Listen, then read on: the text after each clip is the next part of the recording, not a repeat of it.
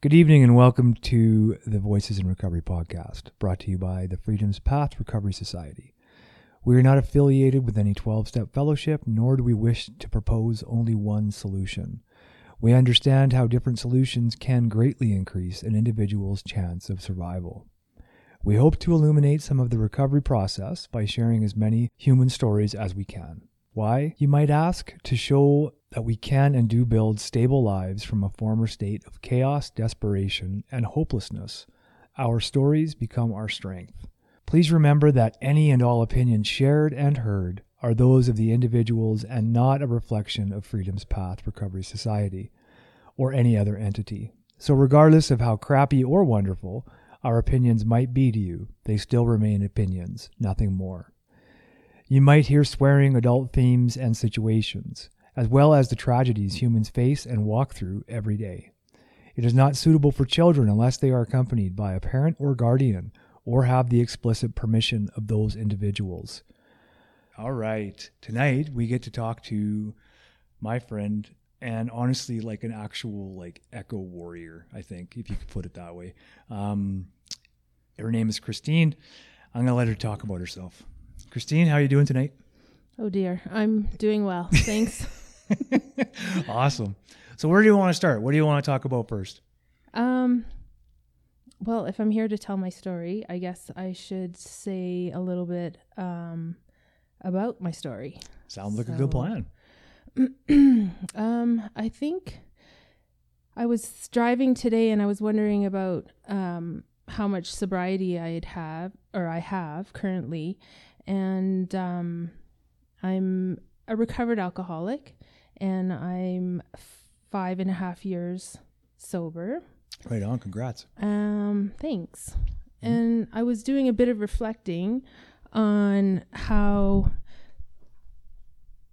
I came to be five and a half years sober. And I immediately, my first thought was, I remember clearly the day when I could not imagine my life without alcohol. I couldn't imagine going to dinner, going to a family function, socializing in in big groups in any kind of fashion without alcohol. And today I can't imagine having alcohol in my life. I can't imagine going to a family function and drinking or going out for dinner and um and drinking and what a what a 180 that's mm-hmm. been so, it's quite a different life, eh? Yeah, and the and I don't think that a newly sober brain can try as as I I might I don't think a newly brain a sober brain can figure out what it's like to be sober. Mm. Cuz I didn't want to be sober. But that's cuz I didn't know what sobriety had in store for me and what my journey was going to be. And I didn't have the wherewithal or the experiences or the silence or willingness to even uh, understand or fathom what sobriety was going to be for me. Mm-hmm. So how did it come about? Like what what kind of stuff happened to hmm. push you in that direction? Right? Like what kind of what was going on in your life? Let's see. I was a I went to university. Um, I didn't drink in university. I would have maybe a few beers here and there. Um, didn't really like hanging out at the pit too much at UBC, but um, um, I was, I guess, a late bloomer. I started drinking when I was about 24. Um, I went pro pretty quick, and I realized that I had a drinking problem um, fairly early on. And I knew that um, when I drank, I just wanted to continue drinking. But I didn't really know that that was, I didn't actually, let me rewind. I didn't really know that that was a problem. I just thought that was how everybody was. Once you had a drink or, t- or two, then you just, the snowball can t- carried on and, and whatnot. And I mm-hmm. thought maybe other people had more willpower than I did because they could stop or wanted to stop or chose to stop. And whereas I just, I would be always the last man standing in any um, party situation, social situation. I was always the one who was buying rounds at the end of the night. Um, I was becoming, or I had become um, known as the party person who's who needed the wingman because I needed to like could you keep up with me? It was kind of like a challenge. So um yeah I started and I just felt like it was a normal thing. Mm-hmm. now then I got uh um I got married and try to manage my drinking. Um it was wasn't really an issue um until later on when um um I was in a relationship and and he wanted he wanted to go home I wanted to stay out and you know we do the typical fighting. And then um, I became pregnant and I stopped drinking as soon as I found out I was pregnant and um, I stayed sober um, all through my pregnancy and until my daughter was four Hmm. I believe. And when she was four, we moved to Calgary um, from BC. And my husband was in the oil patch at the time.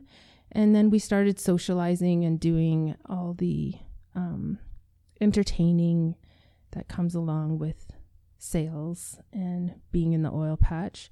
So I started to think, okay, well, here's a couple uh, a couple situations where I've had a couple glasses of wine, nothing's happened, so I'm cured, I'm fixed, I'm Mm. good to go.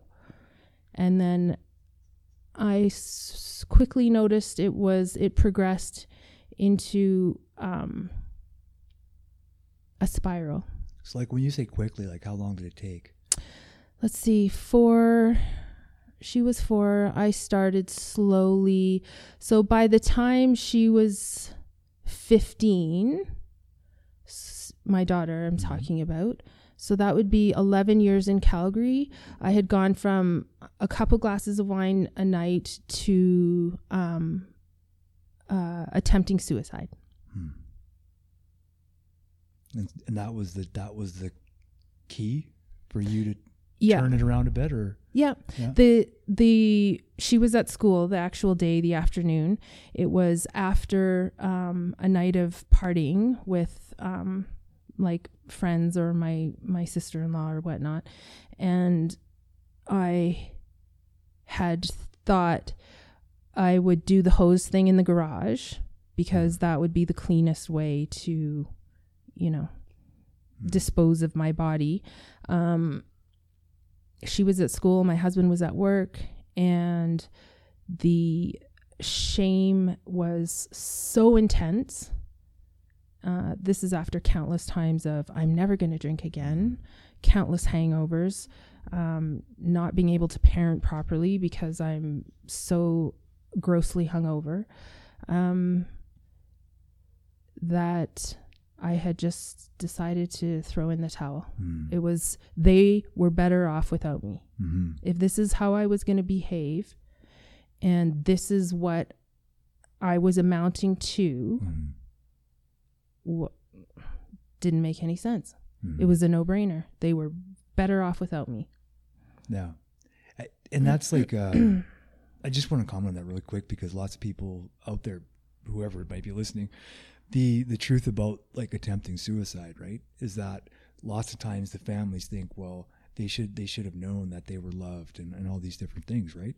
And the truth of the matter is, um, I'm not speaking for you, but in my own situation when I attempted suicide um, a couple of times, it was not because um, it was exactly what you said. It was the very statement went through my head that said, "They'll be better off without me Mhm. because I'm a I'm a fucking fall down and I'm out of control and it's only getting worse, right? And it's like I don't know if that's the same idea, but from what I've heard from different people, that's pretty common.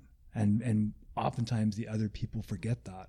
It's it's not like um, I'm not speaking for you again, but like in that situation of committing suicide or attempting suicide, it's like I'm not sure how people who have never contemplated suicide or or had ideations or anything, but I'm not really I'm I'm pretty certain they don't understand like what a, a human brain goes through into that like mm-hmm. Going down into that rabbit hole. Um, and I, I might I don't know if we need to explain it in graphic detail or anything, but I think it's important to let people know that when I was there, and I don't know about you, but I, I was not able to make um, I could not see rationally what was real, right? Mm-hmm. I could mm-hmm. only see rationally from my perspective what I thought was real.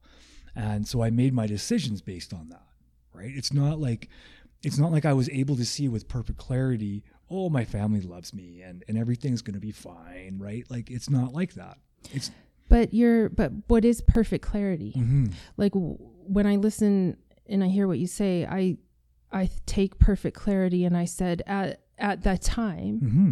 when I when I believed in my heart and soul they would be better off without me. Mm-hmm. That was my perfect clarity 100%. at the time. Yeah. And I agree with what you say about how somebody who's never um, had a suicidal ideation uh, could understand mm-hmm.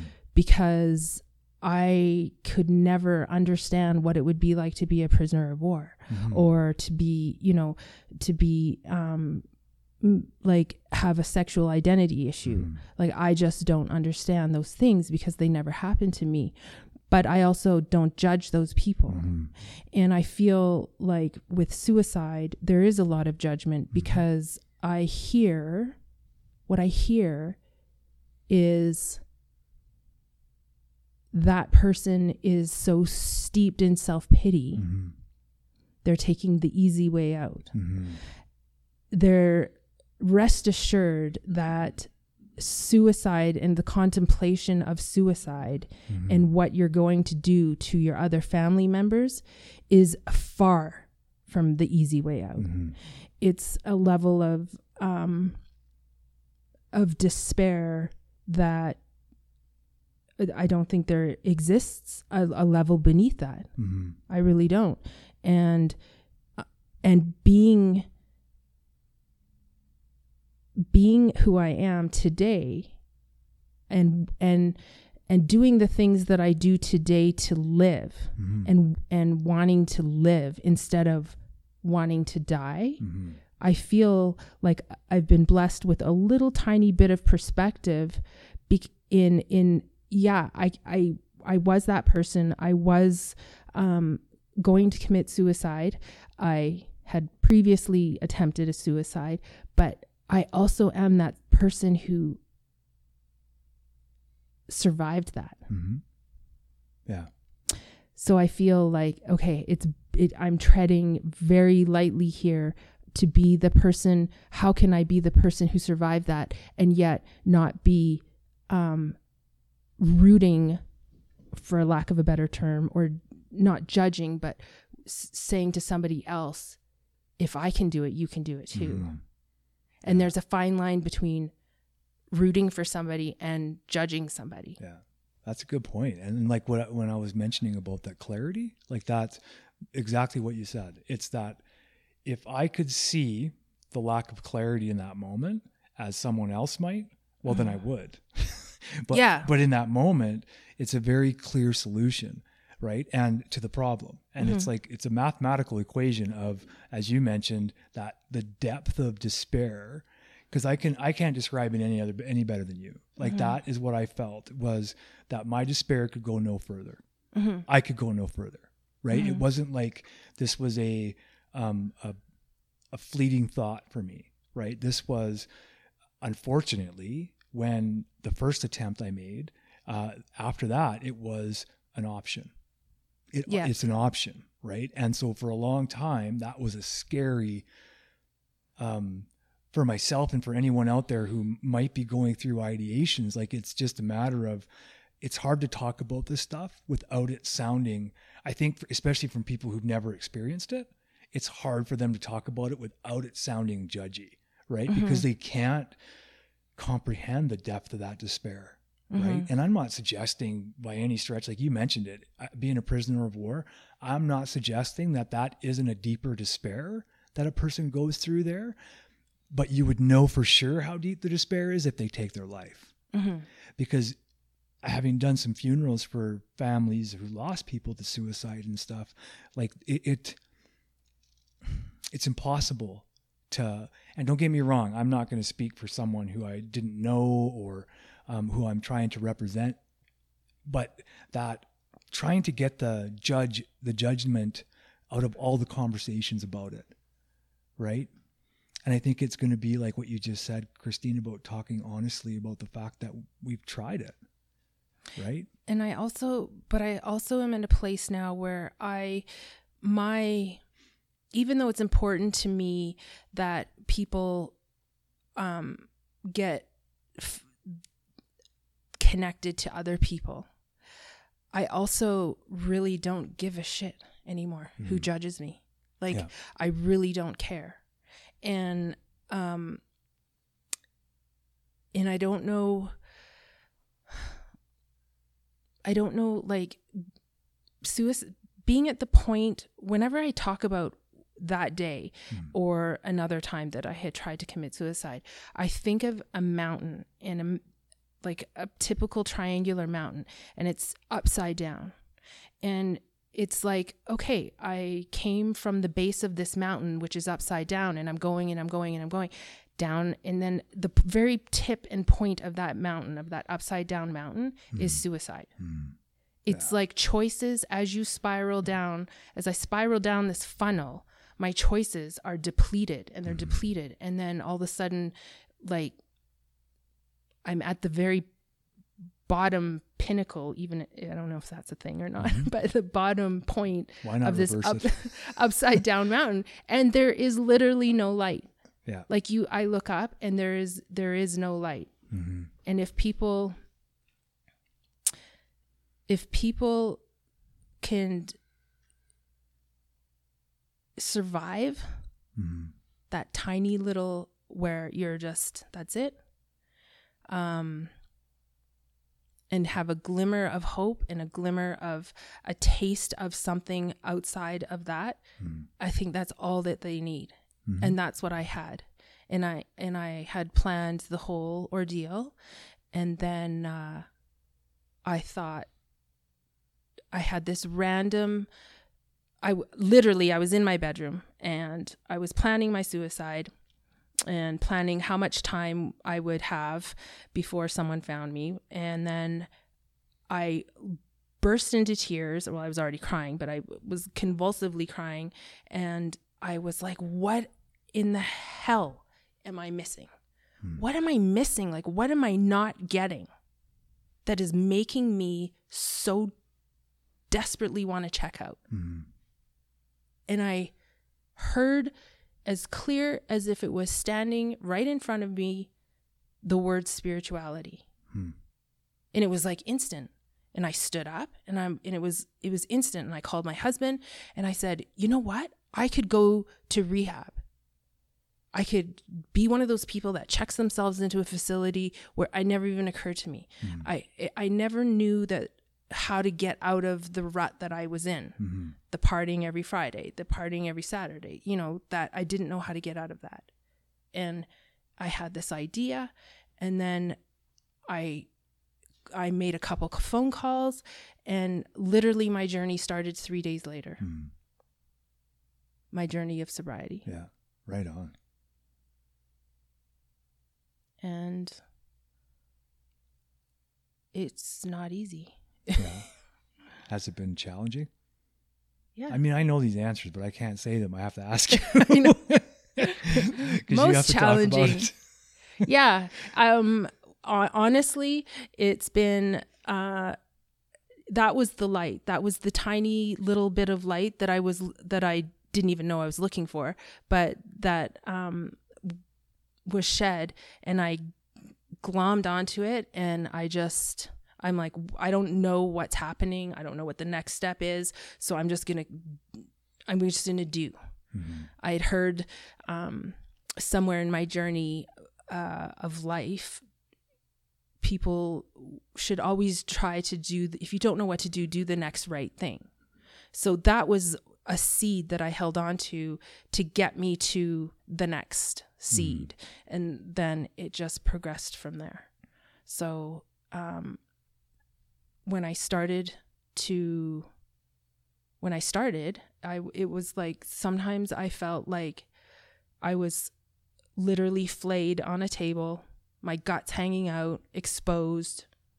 Um, I didn't even know that vulnerability could exist in in the the levels that I was experiencing vulnerability. Uh, I didn't even know that vulnerability was a problem for me. So, yeah, it was a hard journey. It was a very difficult um, path to look at yourself, to look at myself in um, through eyes of w- what was my part in all of this versus um, versus a victim. My whole life, I had been a victim. Mhm. That my identity was around being a victim. This is this happened to me, so I have an excuse to be insecure. Yeah. This happened to me, so that's my excuse for um, being a controlling Mhm. in every a- aspect of my life. Mhm.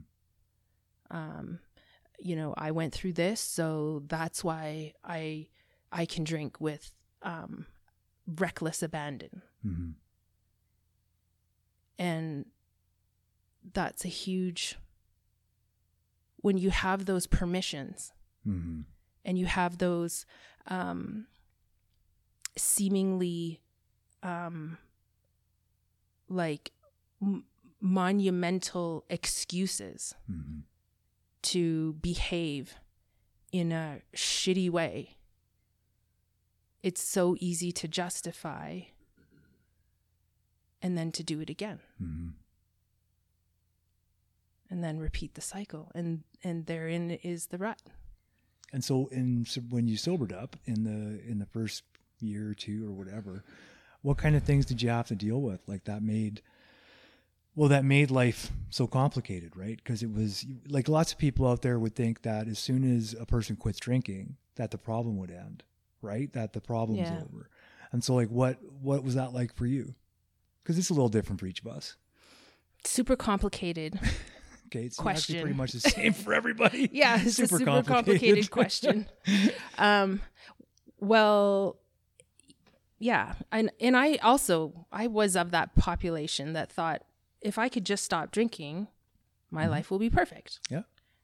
Um, I'm not judging people for thinking that because. but what know- else would I? I wouldn't. You we wouldn't, know, any anything different. different. Yeah. So what I discovered though, the actual thing was is once you stop drink once I stopped drinking, the numbness thawed out and the feelings started and then it was it was being like being on a, a roller coaster where rivets are literally flying off the car. You don't know whether you're going to survive Mhm. um, I had I had a a lot of I had many times where I'm like, this is not worth it. Mhm. If this is how painful sobriety is is going to be, Mhm. it's just not worth it. And then I would think back to that day, and I would think back to um, abandoning my child and abandoning my husband, and I would be like, okay, there's a little bit of something inside me that says they would not be better off without me. Mhm. So this is early on in my journey. I had I had a notion that I could I could do this for them if if not for myself. Mhm. And um and that carried me. Mhm. So I had to sobriety stop like the cessation of drinking all it did was create exorbitant feelings that were like insanely hard to manage Mhm. and they were right there on the surface and it was like it was like wearing sand under your skin is just like every move, everywhere you turn, every everything that comes into your vision was painful. And and then you I had to look at why, why, what's going on? Why am I afraid of people? Why am I afraid to um to look at myself? Mm. Like why am I so ugly inside that I am I am terrified to look at myself? Mm. And there's no choice. There's no choice. If you're not numbing yourself, if I'm not numbing myself, I have to look at what, what I'm doing, where I Mm. came from. And it was a journey that started from childhood. And I looked at it with different eyes. I didn't look at it from um, a victim's standpoint. I looked at it from kind of a third party type um, of observation. And I thought, okay, I can, I can do this. I can I have good people in my life. I can walk through this pain and I can do this. Mm. And that's what I did. Mm-hmm. And I had my parents, and I had my husband, and I had my daughter, and I had uh, fellowship from AA, and I had family, extended family, because everybody you're uh, you're the last to know that you're an alcoholic, And everybody else everybody already knows. knows. everybody knows except you. So Yeah.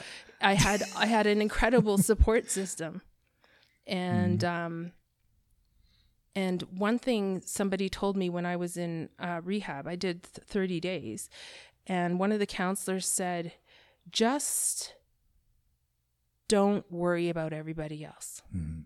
and just do you, and if you honor you, people will fall into place. Mm. You don't have to change anybody. You don't have to control people. Just do you, and everything else will fall Mhm. into place. And it's exactly what's happened. Mm-hmm. How does that feel compared to what it was like before? Like always trying to um, clamor to control and do all that kind of stuff. It feels like I have an entirely different life. Mm-hmm. I was Like- hoping you were going to say that. I like it's not even uh they are so 180 degrees opposite of each other Mhm.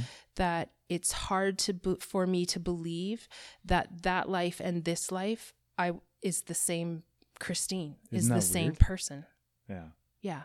It's like disconnecting almost, hey? Like from from our old person to the new one. And honestly, that's why I was I didn't want to come and do this podcast because I was afraid to visit. Mm. You know, I've come so far Mm-hmm.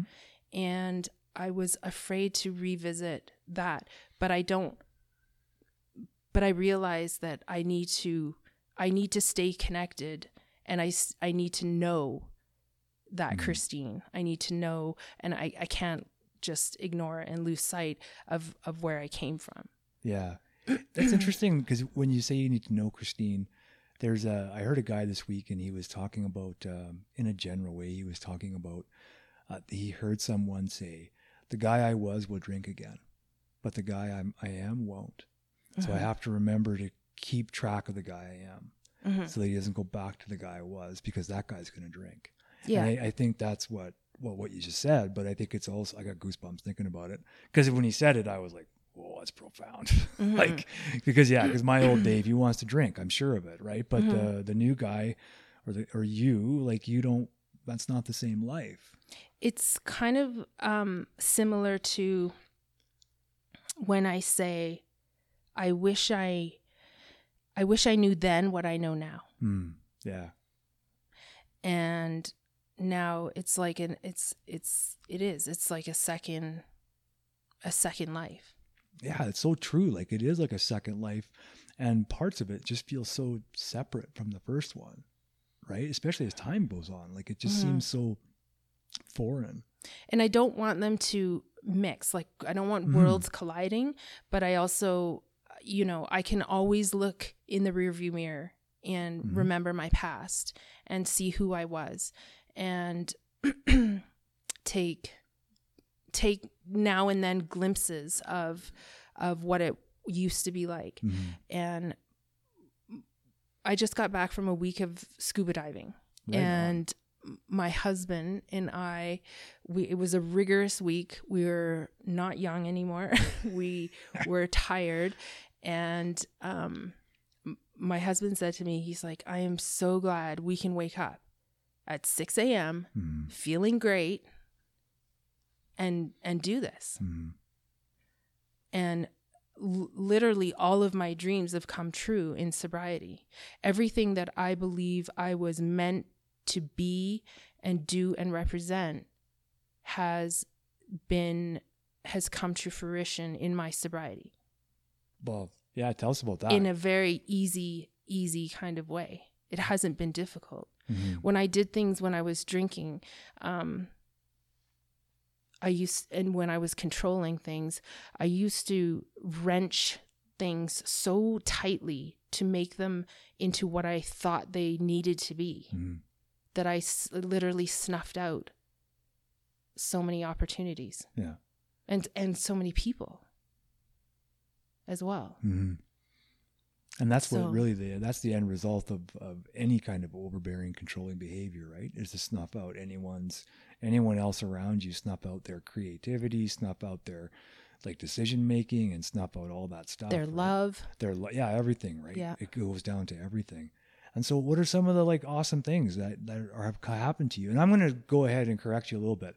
You said it was easy, but I know you, and the first couple years have not been were not easy. So, like, oh, it in- may yeah. have gotten easier because you did all that hard work. Mhm. And I, I just think it's important to point that out, right? Because there might Yeah. be some people, that, oh, it's just so easy, even Yeah. like, but that first, you working the the system, whatever program you had going, is what got you to a place where these things started falling in place, right? Yeah.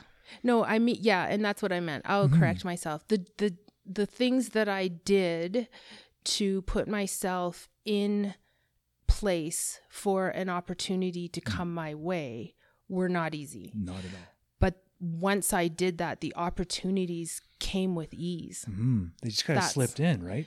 Yeah, and I I mean I did. I sought them out, but I they they it also wasn't like pissing up a rope. Like hmm it it happened and it was and worthwhile and I've I've made lots of headway um in my so-called living. hmm So yeah.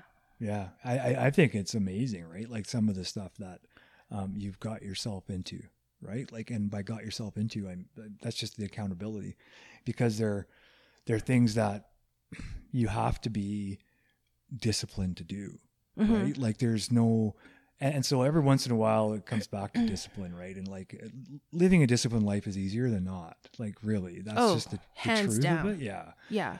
Especially for those of us who can't like live without rules like myself if i don't have some discipline in my life like it just it, weird th- stuff starts happening right like Mhm. and then i then you realize that the more disciplined you get uh, the more stuff seems to fall into place Yeah. right Exactly. because you're working for it instead of thinking about it Yeah.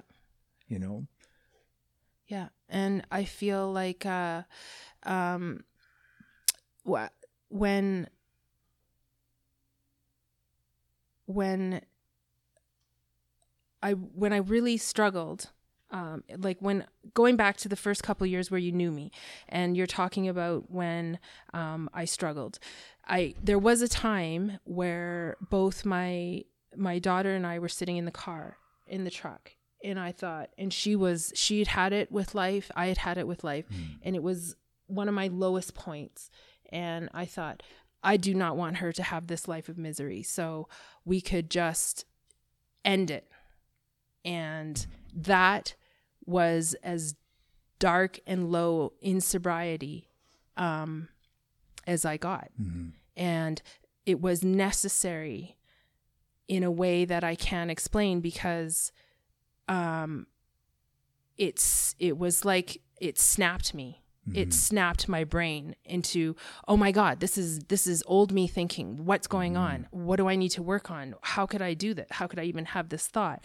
And um yeah it's it's fuck sobriety is painful as shit. Like it's so painful.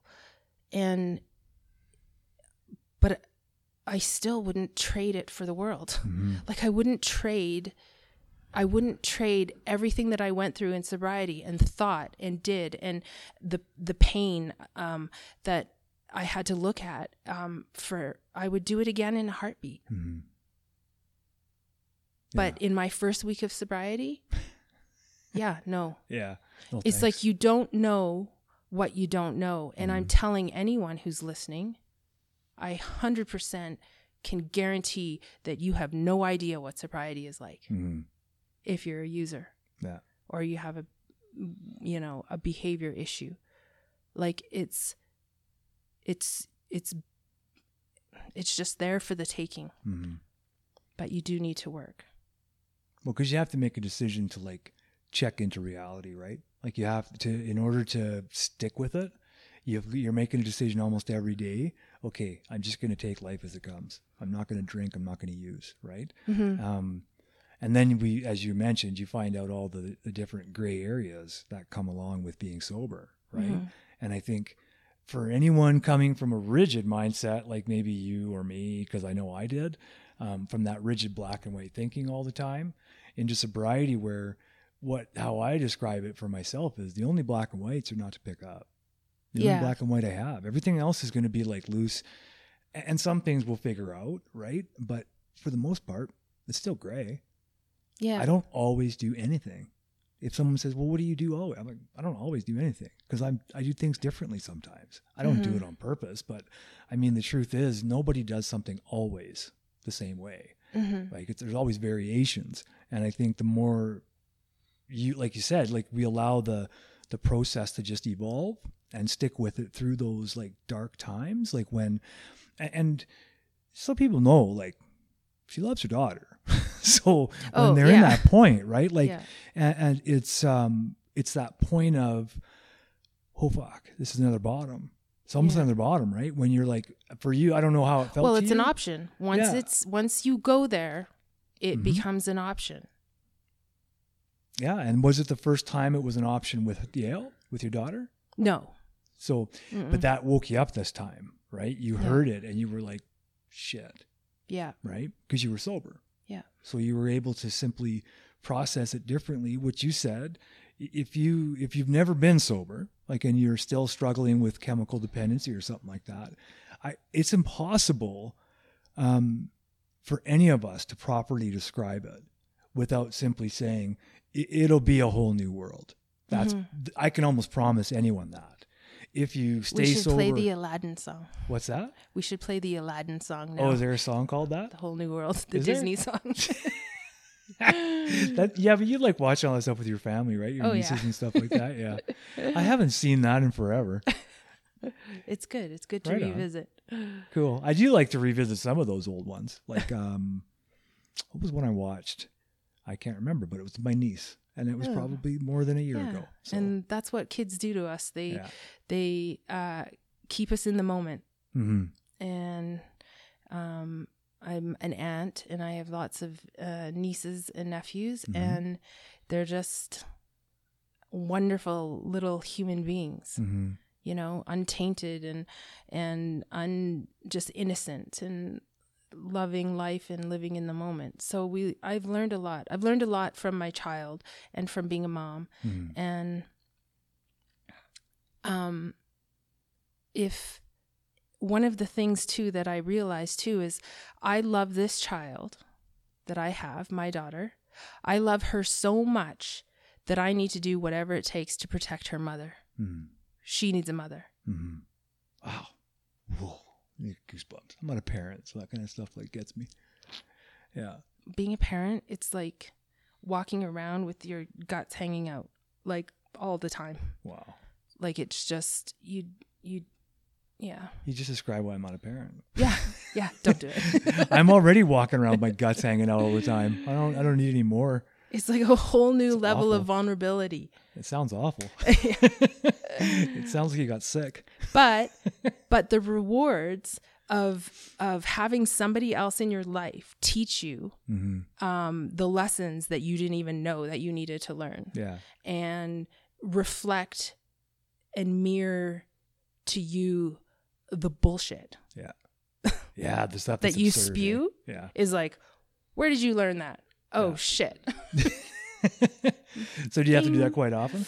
well, it's humbling. Yeah. Yeah. And and um one of the f- most fabulous amazing things about sobriety i that I've uh, gifts that I've garnered is humility. hmm because in being humble is like a whole nother level of a sense of humor hmm like it's a whole nother level of funny Oh yeah. yeah in Totally. in humility Yeah. and where when i was um drinking it was always like i've got to be better than everyone else Mhm. i've got to look better act better i've got to drive faster i've got to um i don't know like be Mhm. more organic more whatever Yeah. more just more more more hmm and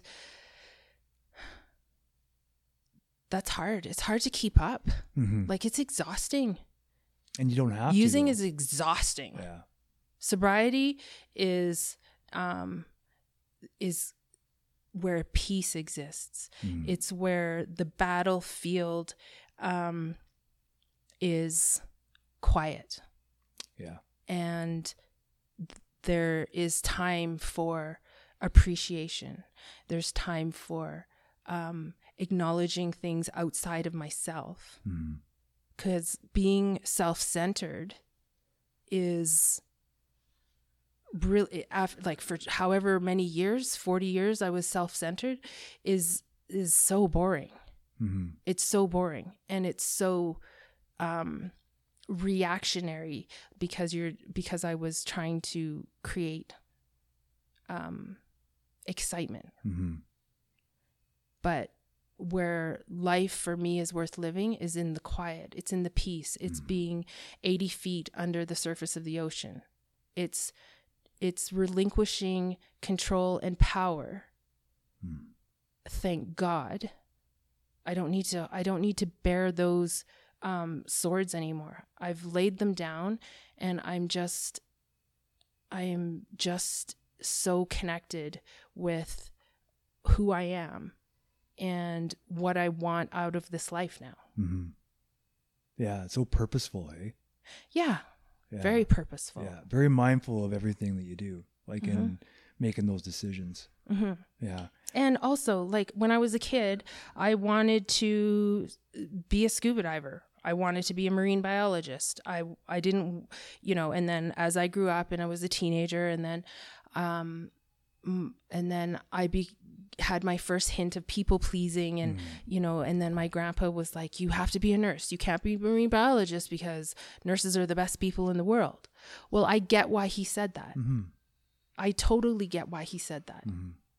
but I, I was not in the best frame of mind to hear that at that time. Mhm. So I took the path of making people happy for that short term hit of um, acceptance and appreciation. Mhm.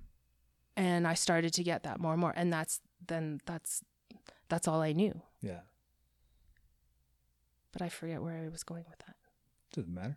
You're going right there. So totally. So, like watching videos of you guys scuba diving. So, when you talk about control, something about scuba diving that just jumped out at me now as you're talking was that, like, you have no control. Like, you're in a totally foreign environment. You're in Mm-hmm. an environment where you are not top of the food chain, no. right?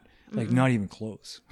Because there's little fish that can kill you, Mhm. right? Like, Yep. I mean, sometimes, from what I've understood, tiny little blue octopus, which is the most poisonous animal on the planet. really, And it's the cutest is it? little Oh. blue circles, like, and it's the most mesmerizing thing, and it's and people the say God deadliest thing sense the planet. of humor. Hey, Yeah. You Yeah, ever had this little Yeah. octopus, which will eat your face. yeah. it will Cool. kill you ten times. ten, yeah, it'll kill you ten times, and then go to your parents' house and kill, Kill them, too. That's a deadly octopus. yeah, Yeah, especially if it can open doors and shit. Yeah. Like take Well, they're smart. And, they're smart. well, aren't they? Don't they now? You'll know more about this than me, but I heard a little bit about octopuses that they're like considered in some by some people, not all people, of course. Like so, I don't know if it's scientists or just crackpots that think that they're like alien life forms or like that because they're so smart. Because don't all of their membranes learn and have brains or something like each arm?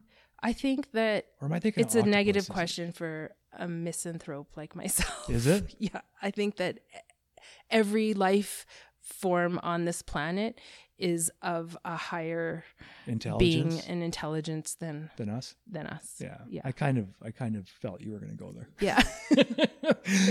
I thought that was happening. There's a reason why she likes to protect the sea and the ocean and such, and not so much people. yeah.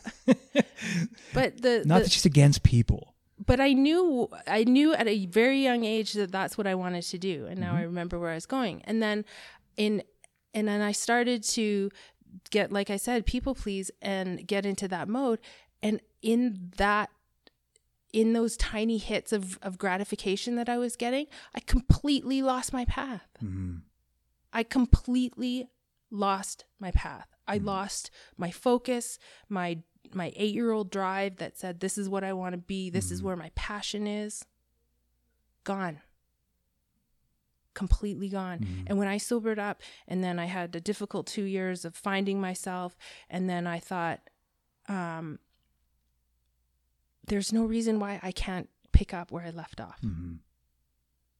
And you did. And I did. Yeah. and it's been I've done more living in the last five and a half years than I have done in the last twenty. Mhm. Yeah. Just with stopping drinking and and and looking at myself. hmm Yeah, because you do some pretty like intense shit. Like there was a period of time where you went and did some pretty intense stuff. I was gonna email you the video so you would actually see uh, How much fun you had? what we did. Yeah, yeah. Well, sorry, I'll let you talk about it, and then I'll talk. about Okay, so I'm I um in in identifying with who I am and getting to know myself um as as the person that I I feel like I was meant to be and honor, um, I have discovered that my true passion is ocean conservation, Mhm. and um, I've done a lot of research and studied a lot, and I've come to realize that uh, it we need to protect what we love. Mhm. So that is my passion. So I work with an organization um, that is a direct action organization. Um, I'm a crew member, and we what we did do is um, pull ghost nets and um, illegal fishing uh, gear from sanctuaries Mhm. and um, and waters where they do incredible damage Yeah. Like floating nets are indiscriminate killers. They they Mhm. may have been put in the water for a type of species, but we pull them out of the waters with turtles, sharks, whales, um, like even an octopus, which is the most agile animal on the planet, Mhm. has been caught. Rays, um, ever like so much life in Mhm. one in one net. So we yeah, I I work with an organization that does that. And we also promote um a different level of living in that just use less. Mhm. Like there's like live lightly, Mhm. travel lightly. Yeah. um, be like just tread lightly with your words, Mhm. with your emotions, um, with your energy, Mhm. you know. Yeah. And it's changed. It's changed my life. hmm I've seen it. Like I've seen it change your life. I've seen it change my life. Your Hmm. your stuff changed Yay. my life, which is weird, right? Was But- it the toothbrush thing? How which toothbrush thing? um, the very first toothbrush you ever had when you were a child exists in the world today. Oh yeah, I didn't even think of that. Like you think about how many Yeah. toothbrushes you've been through. Mhm. The very first one is somewhere in this in this world. Wow. Yeah. And for you, that's a lot of toothbrushes. yeah, Because you're I'm old. shit. she's like talking like she's not older than me, which is just like terrible. You're, this mate, you're not like, older than me, are you? Vocal. There's no. yeah. There's no cameraman here. it's true. Yeah, I am. Sorry, you were talking about the toothbrush, and I was going to tell you what, like, what actually, the first time I thought about using a reusable water bottle was because of you. And it wasn't um, because I'm going to be honest, up until I met you, I used single serving water bottles all the time. Oh, I used to too. Yeah, without question. And then I met you, and then as you got more involved in your passion, that began began to show through, right? Because this is another thing about recovery is that once we get all that shit out of the way, is that we can then uncover what we actually love, right? And, and make room. and make room for what we love. Yeah. Like s- like sweep out some of the drama, the bullshit, the shame, the guilt and all the negativity Mm-hmm. and then s- wait and see what takes its place.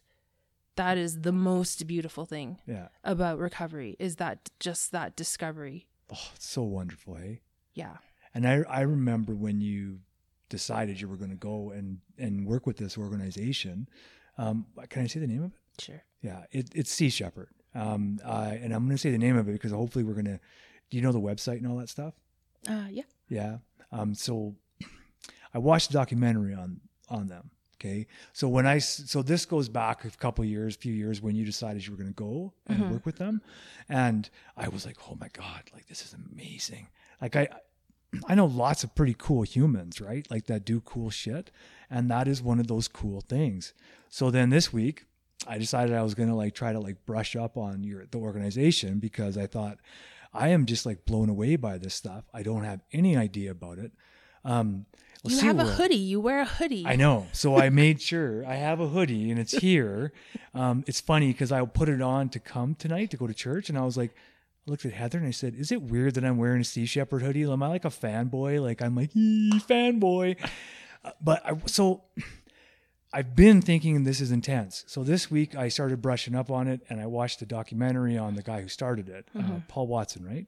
And I got to tell you, now I know that it's incredible. Now I know that the people who do that, yourself included, all the people, him, of course, for sticking with it, getting shot, all that kind of stuff about this stuff. Um, and I am still mad watching the seals. I'm still mad about it because not only That's our country. I know this is Canada, and this is what pisses me off the most. Like, I, th- I don't know if I would have been as mad if it was like, I don't know, anywhere else, right?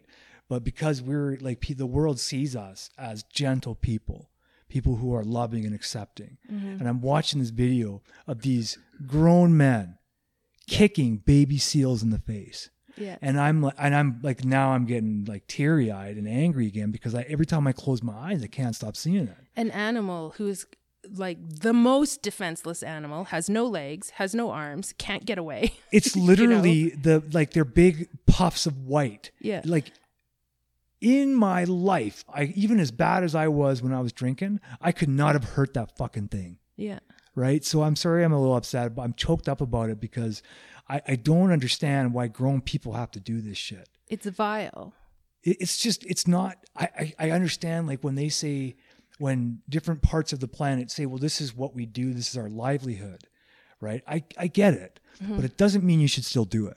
No, and there's other ways of doing it. You know, if you have to do it, you can do it humanely. And we don't in Canada. We don't. The Like, seal you- hunt is not humane in any way. Not at all. Like No. what a bunch of crap. And then in the video, obvious in the documentary, the the the warriors for peace get arrested, and then the people who are actually kicking seals in the face go free, Yeah. and they take their seal carcasses with them. Yeah. Fuck. But Sorry. so we're the, but we're known as the extremists, I know. Th- This is the thing. Like that. which I- is so backwards. it's so backwards. How? So I see these. The beginning of this show, the documentary. I think it was the beginning or near the beginning. It shows Paul and his friend who passed away a few years ago, but they were standing in front of a frigate that was Yeah. coming behind them, and they didn't move. And I, I, by the video, it looked like it was about five feet away. yeah. And Right? not not a not a small vessel. Yeah, no, huge vessel, right? And so I'm thinking, these guys are doing this with like, first of all, according to the charter of whatever the, for the UN or whatever they did mm-hmm. that that charter, they're just following the law. Mm-hmm. So how is it that they're following this international law, but yet they keep getting in trouble? I'll tell you how it is. It's because of money. Oh, It's greed. for sure. That's all this is about is greed, Yeah. right? and and and greed and ignorance because i used to be an ignorant person Mm-hmm. i used to drink bottled water i used to do the things that i didn't know were harmful Mhm. i paid to swim with dolphins Mm. i did that i went to SeaWorld i did all those things because i was all we're raised drinking the kool-aid Mm. we're raised going this is okay this is God, we are, acceptable yeah. let's go to the circus let's you know and now with social Oh. media and and iPhones and cameras everywhere we're getting a glimpse of what is behind the Mhm. entertainment industry Yeah. what are these animals going through Yeah. the torture the abduction Mhm. the abandonment, the it, it horrific um, physical abuse that they go through to entertain us, Mhm. which is served to us on the education platter. Mhm. And when you shroud anything under the guise of this is e- this is education, Mhm. you get you get people coming to the table left, right, and center. Mhm. yeah, under the guise, because that's all Yeah. it is, is the guise. Oh, it's, it's we we know it's- how we want learn. your money, yeah, and yeah, and we don't want to set these animals free. yeah, I mean, And- I don't even know if you can now after so long of captive captive cap.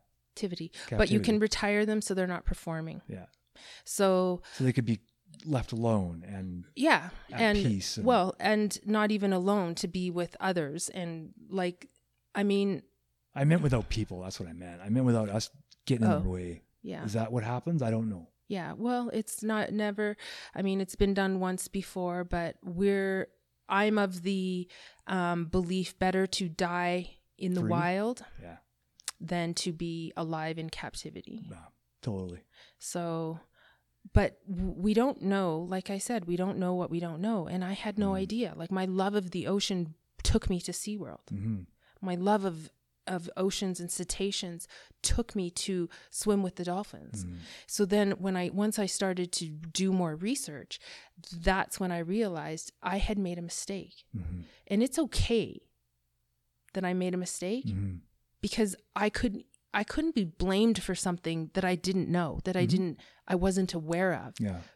But now I do know. hmm And that's the same with drinking. Yeah. Now I do know. Yeah. So now I can be blamed. Well, and you can't. And it's hard to go back anyway.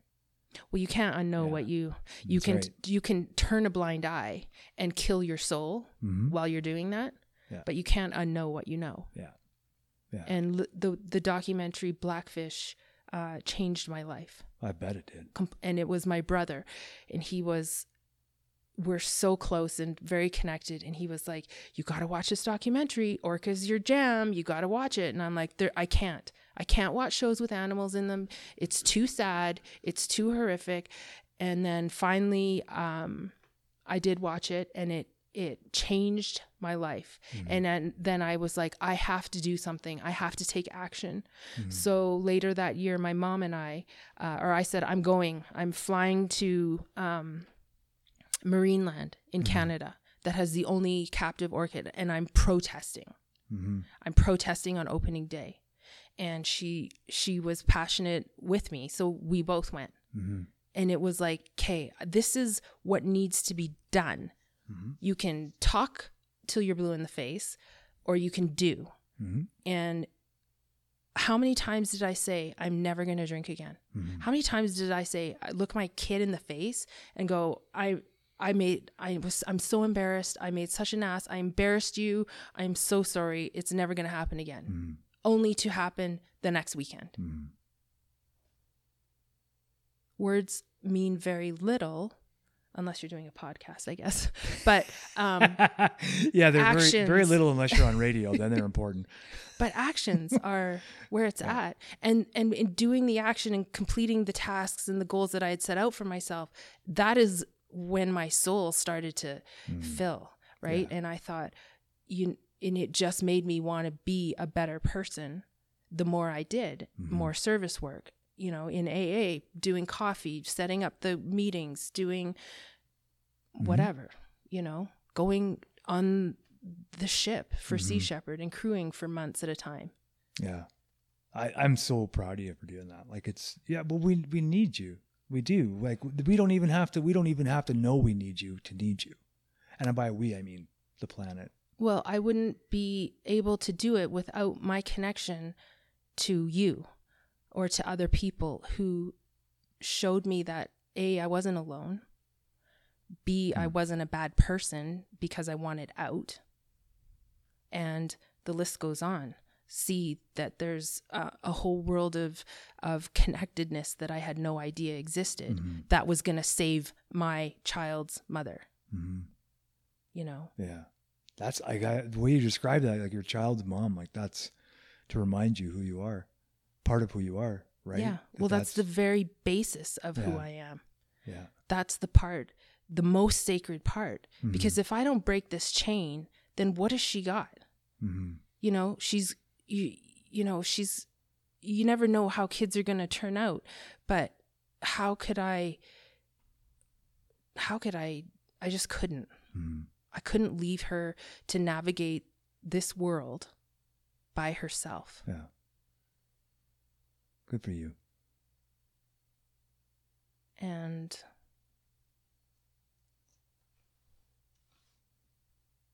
that's a wrap. Is that it? Is that is that good? Do you feel like you're comfortable with that? Mhm. We got more time. How much time we got? What are we at? We're in an hour. Hour? That's pretty good. Oh, that was a fast hour. right. I told you it's just gonna. Okay, zip let's do it again. yeah, let's just keep talking. Well, we could. I mean, we could finish it. Like how, if there was anything that you would want to say to make sure that you said, what would that be? Off the top of your head. Um Okay, there's two things. Okay. One is to the fact that I am now able to um let go of the idea of how a situation should play out Mm-hmm. and give up that control of manipulating situations. And the other one would be um, that accepting everything as it is Mhm. is um, not like overfishing and illegal fishing, but accepting things in your life that come into your life, the people and the the fender benders and the flat tires, and not pushing against the rigidity of of life because it can be Mhm. very confining to just go with the flow like let let it flow and then yeah stop fighting Cool. Well, thank you that so much. terrible No, it wasn't. It was good. Thank you for thank you for coming on, Christina. I really appreciate it. well thank you for appreciate asking me Uh, and what we didn't talk about because we just babbled for an hour was uh, Christine's also a member of our board at Freedom's Path. Um, so thank you for coming on and being the second board member to come on because Heather Hmm. came on before. Mhm. Um, talking, I don't know why it's so hard getting the board members to come on. Like I literally asked Trent and he was like, "No, I'm good." he has to yeah, he has to, but I, I totally like, I just think, um, I, cause he's nervous. It's like you're nervous. I Yeah. was nervous before I did it. And, um, but yeah, thank you for coming on. And I got to well, tell thank you, you like, for asking me oh, fuck, hands down. why, Dave? Why? Um, the last one was by myself.